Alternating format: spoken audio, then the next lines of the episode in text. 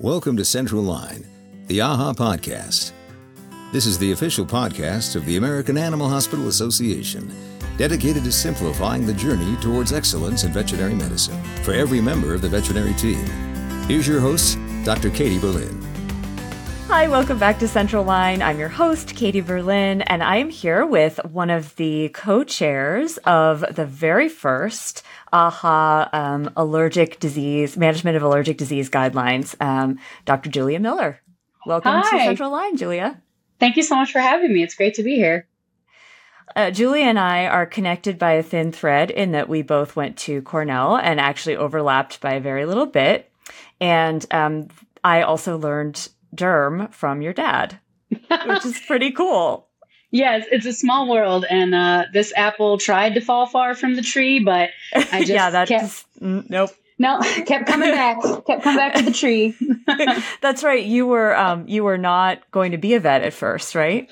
yeah, yeah. Back in the day, I actually wanted to be an opera singer, so I went to school for opera, um, and then as I was kind of figuring out whether I like singing for a career or not, I decided I didn't like singing for a career, and I went back to the vet school route.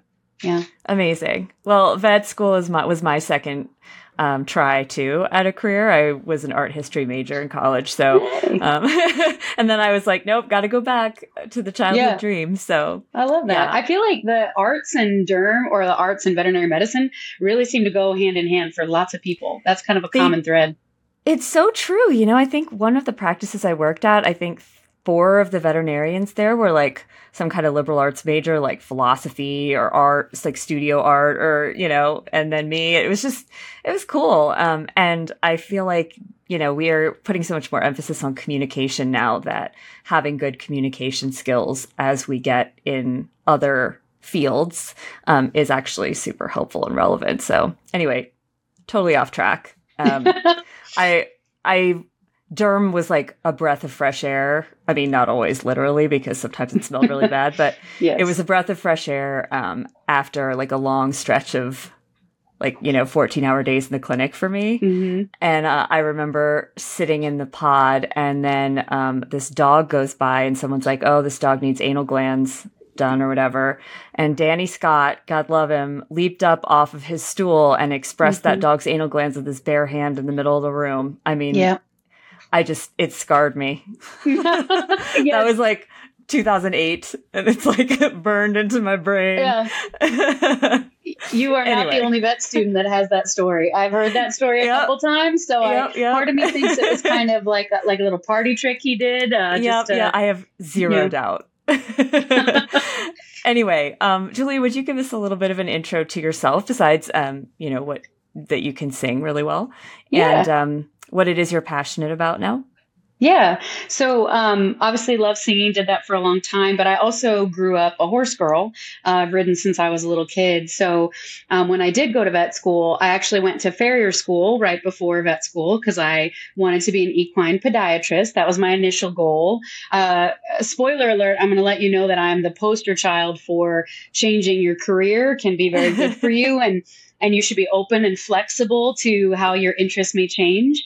Um, Hallelujah. so so I I went to I was equine at Cornell, equine track, and then after Cornell I did a large animal rotating internship at the University of Georgia. So after my internship, I didn't want to pursue specialty work because I, I was just kind of burned out from doing the internship. So I wanted to go into general practice. Also because I really saw the value during my internship being a specialist that people referred to. I saw the value in having a really solid general practitioner who knew what they were doing, knew how to work up cases, and then, you know, could refer appropriately. So I went into general practice after my internship and I did mixed animal practice, which was a surprise to me. Uh, I was absolutely one of the first people in vet school that, you know, when I finished my small animal medicine rotation, I was like, done. Never doing that again. Cat diabetes. See you later. Um, and then I became a mixed animal practitioner and promptly ate all of those words and um, definitely treated a lot of cat diabetes throughout the years. So um, I really enjoyed the large animal aspect of practice uh, tremendously, but I found myself gravitating towards the small animal side of things more than I thought I would have. and I gravitated towards dermatology more than I thought I would have. Um, I also really enjoyed surgery. So as I moved forward in practice, I sort of started to develop a love for specialization again. And I decided, did I want to do more surgery or more dermatology? Um, and as it turned out, derm won. So I ended up coming back to Cornell and doing a derm residency. And then I stayed on at Cornell um, after my residency as faculty for a couple years, which was wonderful. I had a great experience teaching vet students. Um, but now I'm in private practice in Kentucky working with Animal Dermatology Clinic in Louisville. And I love it. I love derm. Give me the grossest stuff, the smelliest things, the chronic diseases that you can't cure. I'm all about it. I love it. And um, thank goodness for you because some of us don't love all of that. yes. So, um, um, what about in your free time now? Like you obviously have tried a lot of different aspects of vet med and have found mm-hmm. your your place, um, at least for now. we won't True. we won't say forever. Um, mm-hmm. But do you have a third space, you know, where you can just be Julia and you don't have to be a specialist or like doctor or anything? Yeah. Uh, weirdly enough, it's at karaoke.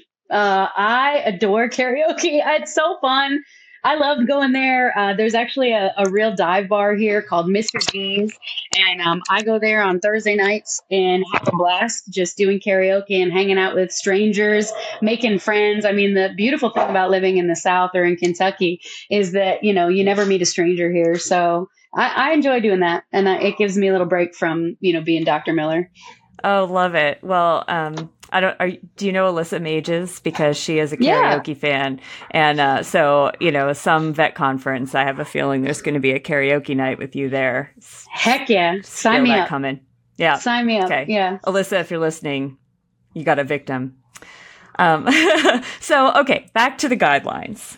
Um, so this is the first time, and I can't hardly believe it, but this is the first time that AAHA has published a guideline uh, guidelines for the management of allergic disease in dogs and cats, and mm-hmm. I think that's really freaking cool.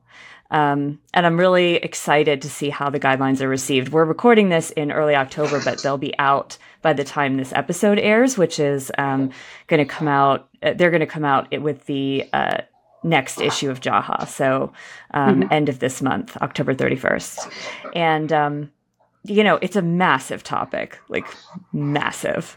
What was it like co chairing that task force? It was such a unique experience for me. I have never been a part of anything consensus related. Um, and it was I really enjoyed it. I thought it was very um, rewarding to work with a group of not just specialists.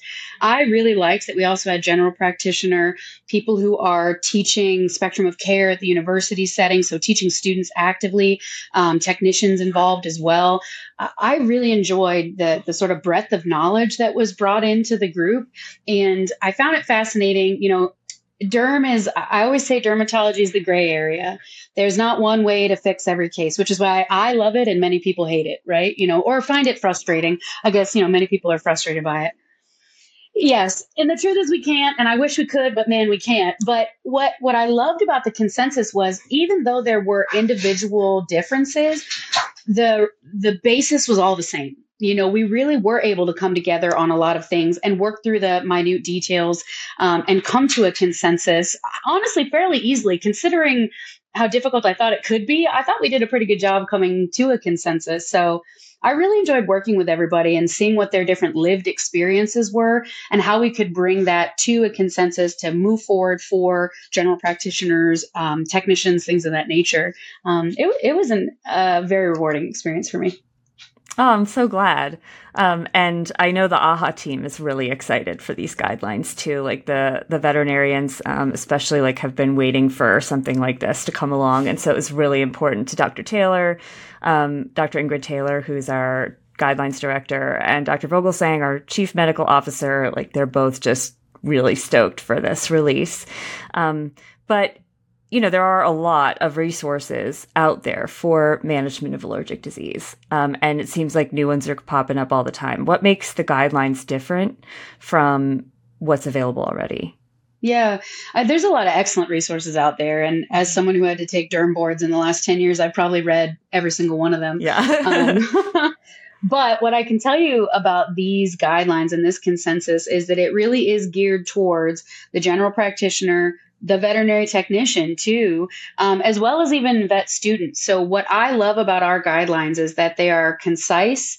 They're digestible. They give you bullet points and flow charts charts of things to do. So it's all very compact. And we did that on purpose, right? We didn't want it to be overly wordy or, you know, overly um, I don't want to say research because it definitely is research, but we didn't want it to just be a piece of academic stuff. We wanted it to be right. very practical and we wanted it to be very approachable and condensed. And I think that that's the benefit of these guidelines is it's a lovely resource that it's not going to take you 3 hours to read it. You know, you can sit down, read it, get a good idea how to work through things, and then you can reread it and re-reference it later. You know, you can go back and look at a flow chart and say, "Hey, I've got a food allergic dog. I don't remember how long I'm supposed to feed this this diet, let me turn to this page and go through the flowchart that's there and remind myself very quickly, very easily on how to work through that. So I think the approachability of it is is really one of the benefits of this particular guidelines so important. Um, it doesn't matter what kind of great resources you have. If you need them in a pinch uh, and they're not accessible or they're, it takes you 12 um, mm-hmm. clicks to find it, or you have to find a big textbook and bring it to wherever you are. Like you're not going to use them, and so um, that I love that. Um, and I also love what you said about how uh, it's geared towards not just the general practitioner, but their team as well, and to mm-hmm. vet students who are entering the profession feeling like I don't know about people listening, but when I got out of vet school, I knew how to treat the weird stuff. Yeah. Like I could manage the endocrine disaster mm-hmm. in the ICU, and I had no idea how to treat otitis. You know, yeah. like just your run of the mill case of otitis with what was on the shelf at the clinic. And um, so having something that just is sort of like a, a Cliff's Notes of all of that for when you're deer in the headlights, overwhelmed, um, is very, very helpful.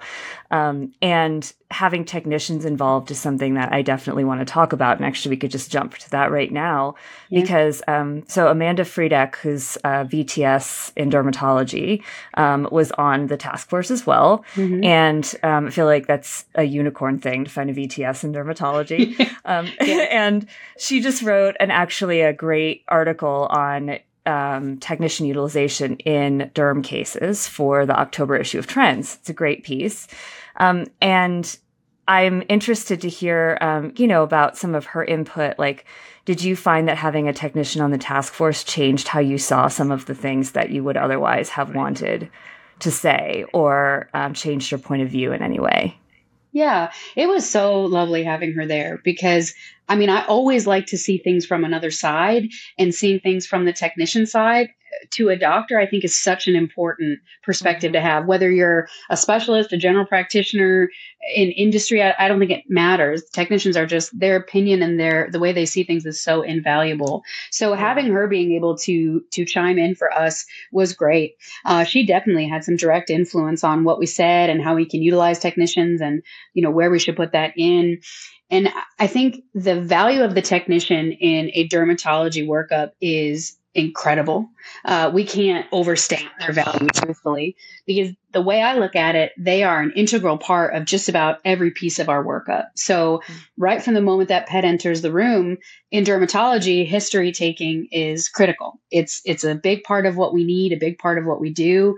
That's not necessarily true if you're if you got a limping dog. You know, it's my pit bull who wrecked her cruciate. Who really cares how she did it? Who really knows how she did it? Um, but in dermatology, we care. You know, when did the itch start? What is the level of the itch? What treatments have you used? The history taking is a huge part of the derm workup. And by the way, the consensus guidelines, we have that detailed, like down to the question for you. So, what an awesome resource for your technicians, assistants, vet students yes. to read, you know, to get an idea for what you should be asking. But right off the bat, your technician is your first line of defense. You know, they're the ones that you can train to get that excellent history, and that's going to set you in the correct direction on the case. Second piece we talk about a lot in the um, consensus is cytology. You know, dermatologists say it like a broken record. I'm ready to get it tattooed on my forehead. You know, did you do cytology? Is I think what is going to be tattooed on my forehead at some point. Um, And I might have to go for the bangs. Yeah, just for some social situation. That's all I'm saying. bangs or a beanie. Yeah, yeah, that seems reasonable to me. I love it. Maybe I'll do like my forearm, something like that. You yeah, know. Yeah. um, but technicians are another gigantic part of of making cytology feasible you know for ears. You talked about otitis externa i mean when i worked at my practice my general practice in north carolina i taught all of my technicians to how to sample the ears how to interpret the ear sample. I didn't even sit at that microscope when it came to ear stuff. So and if you have a savvy technician you can also teach them how to take your skin cytologies for you. So that by the time you're walking in the room you've already got all that behind you and your technician can really really help you be more efficient, but also more accurate, which I love. Um, and then you know once you make your your diagnostics you figure everything out you're doing you're going to talk with the client it's going to go half over their head they're deer in the headlights right we just talked about a chronic long-term disease that we're not going to cure and then you leave the room but then you got to remember that that again, that line of defense you have is your technician, and they can go back in. They're the ones who can reiterate everything. Say, did you understand what she said? Do we? Let me show you how to put the ear medication in. Let me show you how to use the mousse. Here's your Apoquel. This is twice a day. You know that sort of a thing. So utilizing technicians for derm cases, I think is just so incredibly important. And we have a lot of that in the guidelines as to where to use them because I think that it's very important that we recognize their value and then we also give them things to do that aren't just holding a dog and squeezing a butt gland. You know, yes. I, I think that there's a lot of value and our technicians are very trainable, very teachable, and can do a lot for us in these cases. Yeah, that's so true. Um, I don't know what I would have done in my last practice. Um, we had a lot of credential technicians who read all the cytologies and, um, in many cases, took the samples, um, skin scrapings and whatnot. And it was, um, I mean, we wouldn't have gotten through the day otherwise. Um, I'm sure I drove them all crazy, you know, like doing the thing where you're like hanging around like in the in the vicinity of the microscope and then are you sure and looking in the microscope and they were always sure you know they're they were great and knew what they were doing and it made me feel so much more confident um, having a, an extra set of skilled hands there um, hands and eyes um, to to make sure that I wasn't missing stuff in my derm cases. Um, and I one of the things that I love about hearing you talk about working with Amanda on the task force is that that process really the task force process and the creation of these guidelines really sets the is a model for how we should be working with technicians in practice, um, which is they're members of the team, they're educated, they have their own experience and their own opinions about how we should be doing things, and we should listen. Um, there's no reason why veterinarians should think they have all the answers when the technicians are like right there on the floor with them, and in many cases for a lot longer while we're typing up charts. So um, I. I love that so much. So um, thank you for weighing in on that. Do you want to give any shout outs to any particular technicians um, that you've worked with or work with now? I've had, I have been blessed with so many incredible technicians in my life. Like I could get teary talking about all the the ways I've been shaped as a veterinarian mm-hmm. by the people that I have worked with because it's been they've truly been incredible. Um, my derm techs at Cornell, Joby and Tara, that went through my residence with, residency with me, man, love them to death. And then there is actually a technician that my first job in North Carolina. Her name was Miss Neese, and you know she's kind of one of the classic been around the block technicians, but she was just so wonderful to me. She was the kind of person that would say, Dr. Julia, stand up, you know, when I was in surgery and I was bending over and she'd look out for my back. She she'd make sure that, you know, she shared her crackers with me at lunchtime if I wasn't eating. You know, she would if I was in surgery with just a blank look on my face, she'd say, Calm down, take a breath, you got this. And she'd remind me that I really did know what I was doing. And I, I will never forget her and and the kind of value and experience she gave to things. So so shout out to Denise. You're an incredible human being. Love it. Um, okay. So let's talk about something else that you mentioned um, briefly before, which was spectrum of care. You said that you mm-hmm. were working with people who were actually teaching and talking about spectrum of care in dermatology cases. Um, can you elaborate a little bit more on that, what that means, and why you think yeah. it's so important? Yeah, I think spectrum of care is something we're talking a lot more about in veterinary medicine and also talking more about teaching it to the vet students because mm-hmm. the way I look at life, you know, there there's the gold standard, the ivory tower, the best of the best. And then there's a lot of stuff beneath that that's still really good veterinary medicine and really good care towards a patient.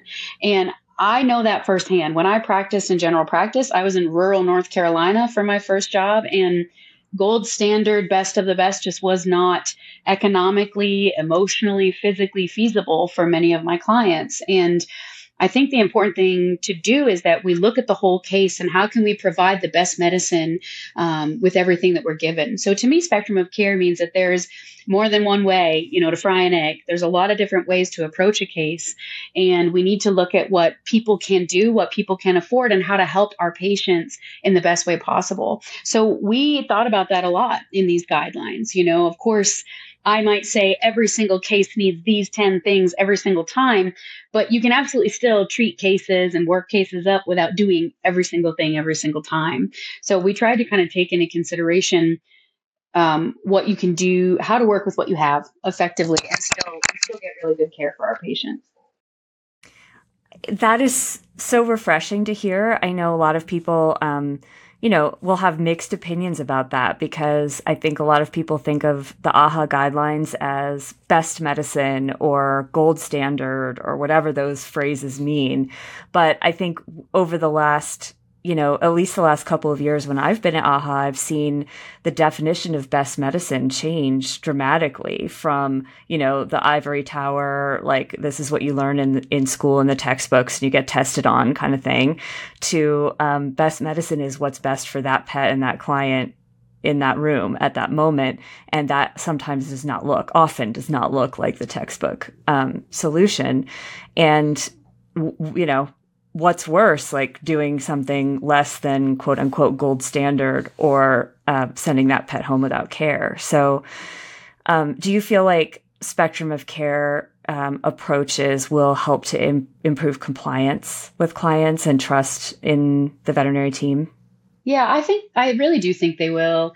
And I, I think, especially in dermatology, it can get really expensive really fast, you know, and, mm-hmm. and it's not all about money. It never is all about money, but that's a very real thing, you know. So, for example, steroids for a chronically allergic dog, you know, I've had clients now, currently as a specialist, I've had clients that that's just all they can afford. And I think taking the stigma off of things and saying, you know, hey, if this is what you can do for your pet to be comfortable, I'm working with you. I'm with you to try to help your dog. If you can't afford this very expensive skin culture, guess what's cheap? Bleach. Bleach is cheap. This topical mousse, this shampoo that we have is pretty cheap. Uh, you know, your dog has widespread bacterial infection but you are never going to do a topical because it's a you know a crazy pit bull who doesn't sit still.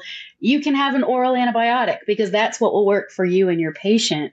You know these are all the things that i think we try to take into consideration with spectrum of care. And i'm very happy that the guidelines were able to address some of that and take a little mm-hmm. bit of the the shame. Let's get rid of the shame. We all yeah. practice vet med. We're all here for the clients and the patients and I think it's just important that in the end, we try to do what we can do to make the pet feel better and also to make the client feel better and to make the client trust that we're not trying to just sell them Apoquel or sell them, sell them this or sell them Baytril, mm-hmm. you know, that we're actually trying to work with them to help their pet feel better. Same thing, I would imagine if a client has um, some kind of disability or limitation mm-hmm. where they can't use the treatment that you ideally would want to. They work two jobs and they're gone from the house, mm-hmm. you know, 16 hours a day, or um, they can't get down on the floor and they have this tiny dog yeah. and no one to help them or whatever. Yes. And those things I think are such an important consideration when you said it, like it's not all about the money. Um, and in many cases, there are lots of other factors. So um, yeah. I think a lot of people are going to be really excited to see that that was taken into consideration for for these guidelines. Um, it just feels like a more modern and realistic approach to treating one of the most common things that we see. Um, yeah. And you know, you bring up communication is everything in derm cases. And yeah. and even even I Sorry, in the folks. room I know. It's like it's what it's what we gotta do. I think maybe that's why I love it because I love to talk. So there's also that. Um, but even in the room I was in today, every single time I say, Can you treat your dog's ears? Every day? Does that work out for you? Like I have that conversation every single time before I prescribe a medication. And if the client says, no, I can't, then I pivot. Then right. maybe the long acting ear med was not my first choice, but it is the choice I will make today because it's the choice that works for that pet and for that client. So, um, you know, I think derm is gray land. You do have a lot of areas that you can pivot and make adjustments. And all of the specialists that were in the task force felt really good about trying to take the shame off of things and not saying it has to be this way. You have to do this. You have to do this every single time. That there are other options and other ways to very effectively work up and manage these cases. This AAHA podcast is brought to you by Care Credit. Care Credit understands that all veterinary teams are busier than ever. To help patients get the care they need, the Care Credit Health and Pet Care Credit Card allows clients to access a budget friendly financing experience anytime from anywhere on their own smart device. They can learn, see if they pre qualify, apply, and even pay if approved, all on that smart device. With just a tap, they have a friendly, contactless way to pay over time for the services and treatments their pet needs, whether it be a general, referring, or specialty hospital, as long as they accept the Care Credit credit card. What about referral? Because you said these were these are geared towards general practice teams, yeah. um, and general practices we all know, we see derm like day in day out particularly at certain times of the year um, depending yeah. on where you live but i mean that was the bread and butter besides like wellness exams at mm-hmm. my practice in pennsylvania um, and i one of the things that I struggled with and sometimes struggled with with colleagues was um, when to refer derm cases.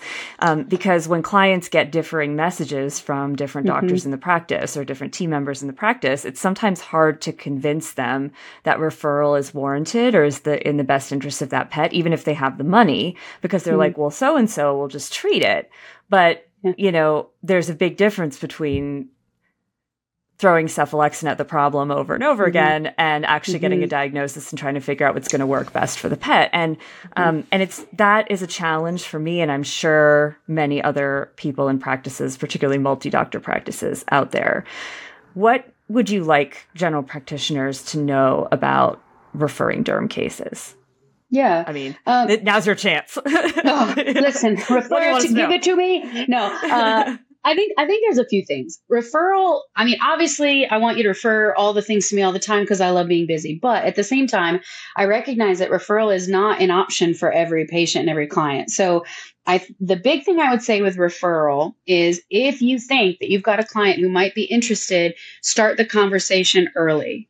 Um, and that and they don't have to refer early but you can just drop the fact that a dermatologist does exist into yeah. the conversation early-ish because i can't tell you how many of my clients come and tell me now i don't you know take everything with a grain of salt, but they say, I had no idea you existed. You know, I've yeah. been going to my vet for 10 years with this itchy dog and I didn't know a, derma- a veterinary dermatologist existed. Now, maybe they'd been told about me a hundred times and they just forgot. Um, but I also do think it's important for us to mention that because also I remember in practice, some clients will surprise you. Clients you would never think would have referred will be like, oh, yeah, I'll go. I'll, yeah, I'll go tomorrow. You know, so so talk about it early. I think bring it up early if there's a case. You know, we could talk about derm referral for weird skin and stuff like that all day long, but I think for the allergic pets, particularly what we're trying to get at with this consensus, when you have an allergic pet that you're having some difficulty managing, you know, you're needing more drugs, you're stacking drugs on top of each other, you're using a lot of antibiotics, it really seems to be that repeat offender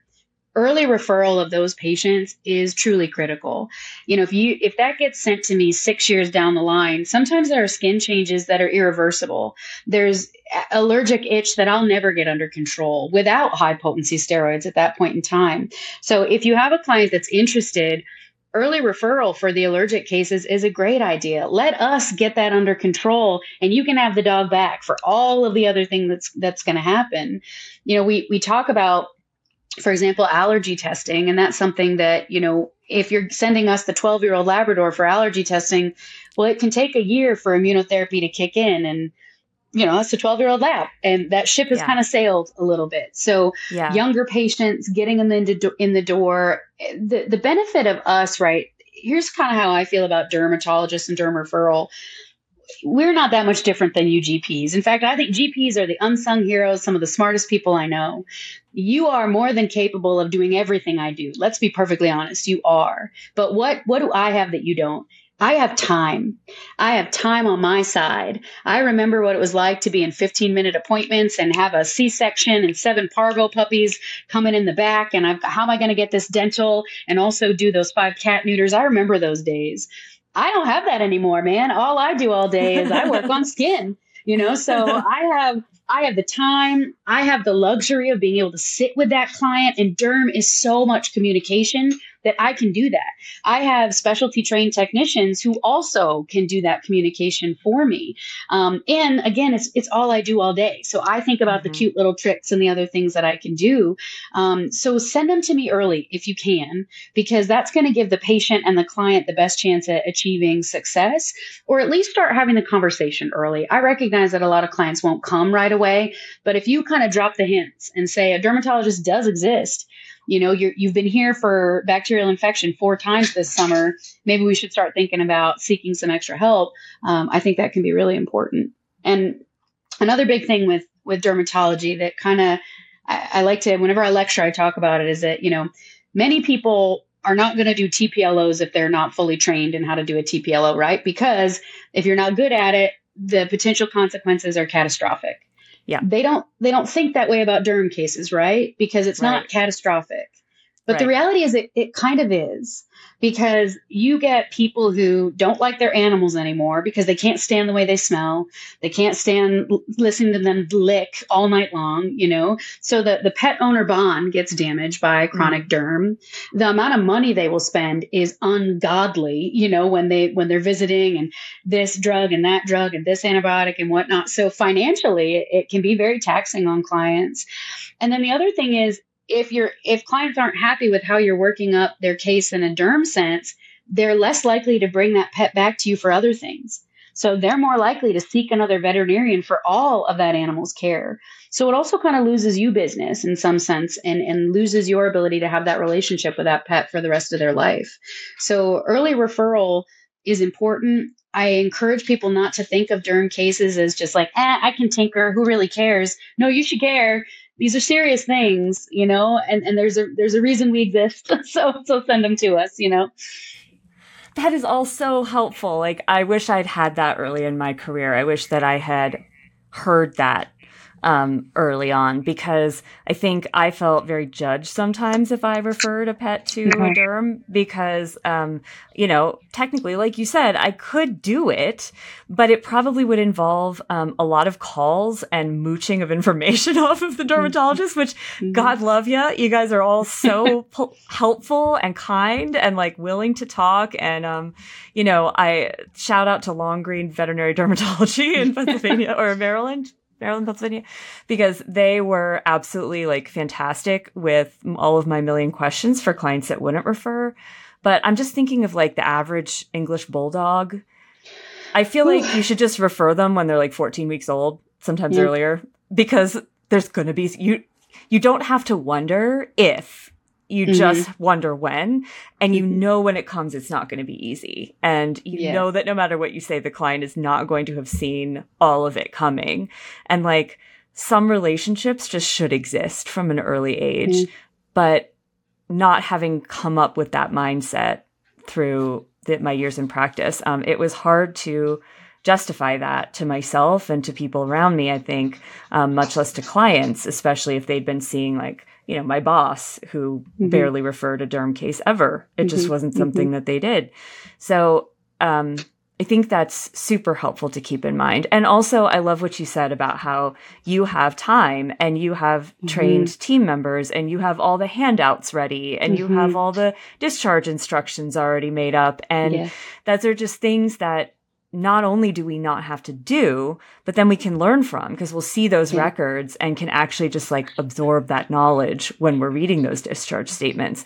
Um, I've learned so much from specialists just from what they've done, you know, years later, thinking about what they did with the patient in mind. So I really appreciate that perspective. And, and you know, I, I, there's definitely clients that that won't refer, and I yes. totally understand that. And the other thing is, there are practitioners out there that love dermatology, and I love that. You know, yeah. like I said, you're pretty dang capable of doing most of what I do, but you know, having taught the curriculum at a vet school and and having talked to a lot of vet students from different vet schools about how much derm they get, there's no way you can get enough of it in school, right? There's just mm-hmm. no way. There's not enough hours in the day for us to teach you all the dermatology we need to teach you, considering how much you're going to see when you're out in practice. So, you know, if you happen to be one of those practitioners that's just like, I adore derm. I'm pumped about it. I want to do more and be better. Go to CEs. You know, there's so mm-hmm. many derm lectures at conferences.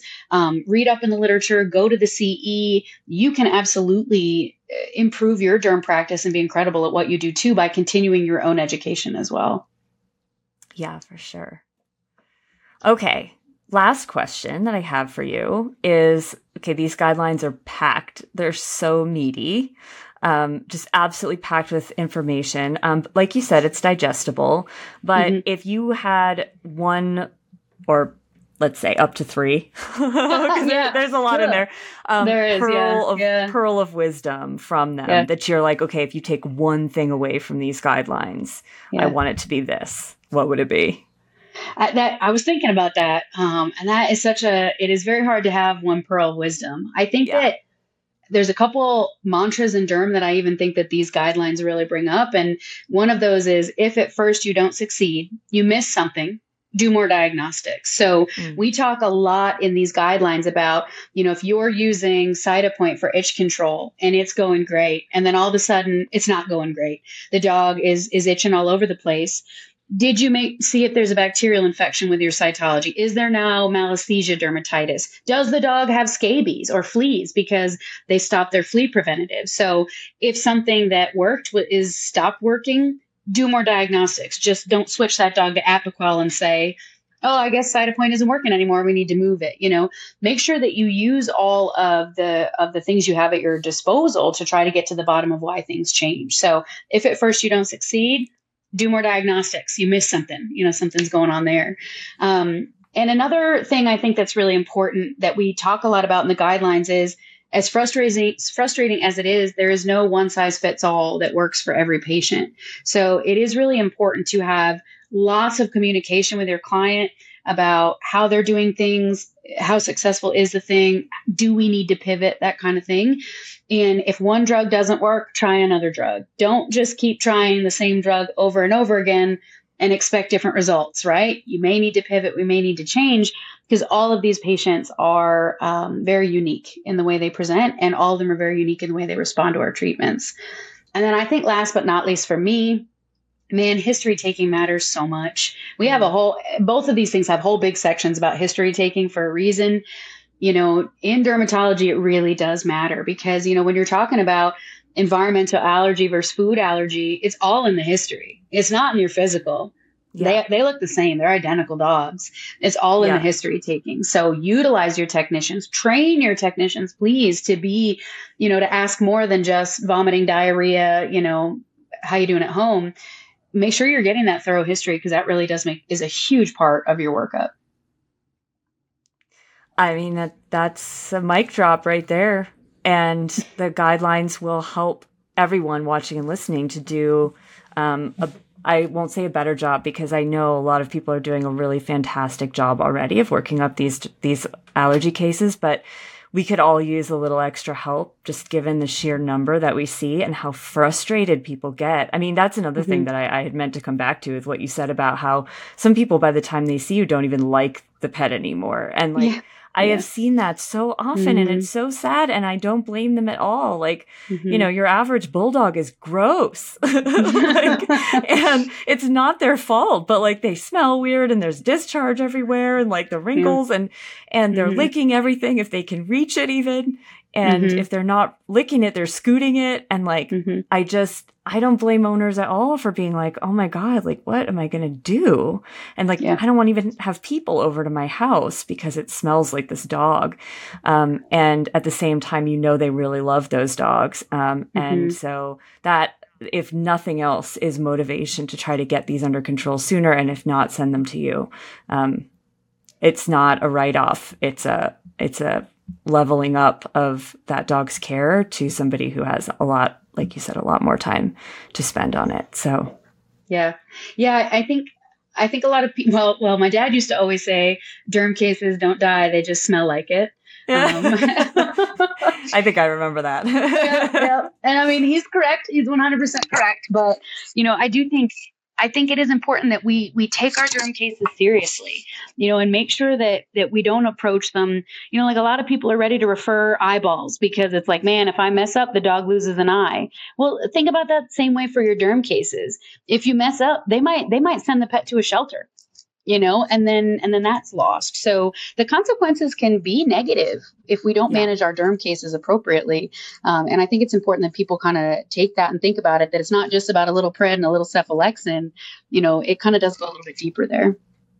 Absolutely well, Dr. Julia Miller, thank you so much for joining me on Central Line. Um, it's been a pleasure to have you and always a pleasure to meet a fellow Cornellian. Um, and uh, I'm sure your dad is super proud. Like, even though, even if this isn't what you meant to do and you were like, Dad, that's never going to happen. Like, I'm sure he's super proud. Um, and uh, it's really been, um, been great to chat with you. Thank you so much for spending this time. Thank you. I appreciate it. And I hope everybody reads the guidelines. Um, you got any questions, let me know. But I think they're going to be really helpful. A nice consensus thing for you to take a look at. Have a have a drink of coffee in the morning, read the guidelines, you know, make sure you're up to date. Um, but thank you so much for having me. It's it's been a pleasure chatting with you. Terrific. Thanks again. And thanks to all of you for watching and listening. We'll catch you next time on Central Line. Thanks for listening to today's episode of Central Line, the AAHA podcast. If you love what you hear, please take a moment to leave us a rating and review. For more resources to help you simplify your journey towards excellence in veterinary medicine, we invite you to visit aaha.org. That's A A H A dot O R G.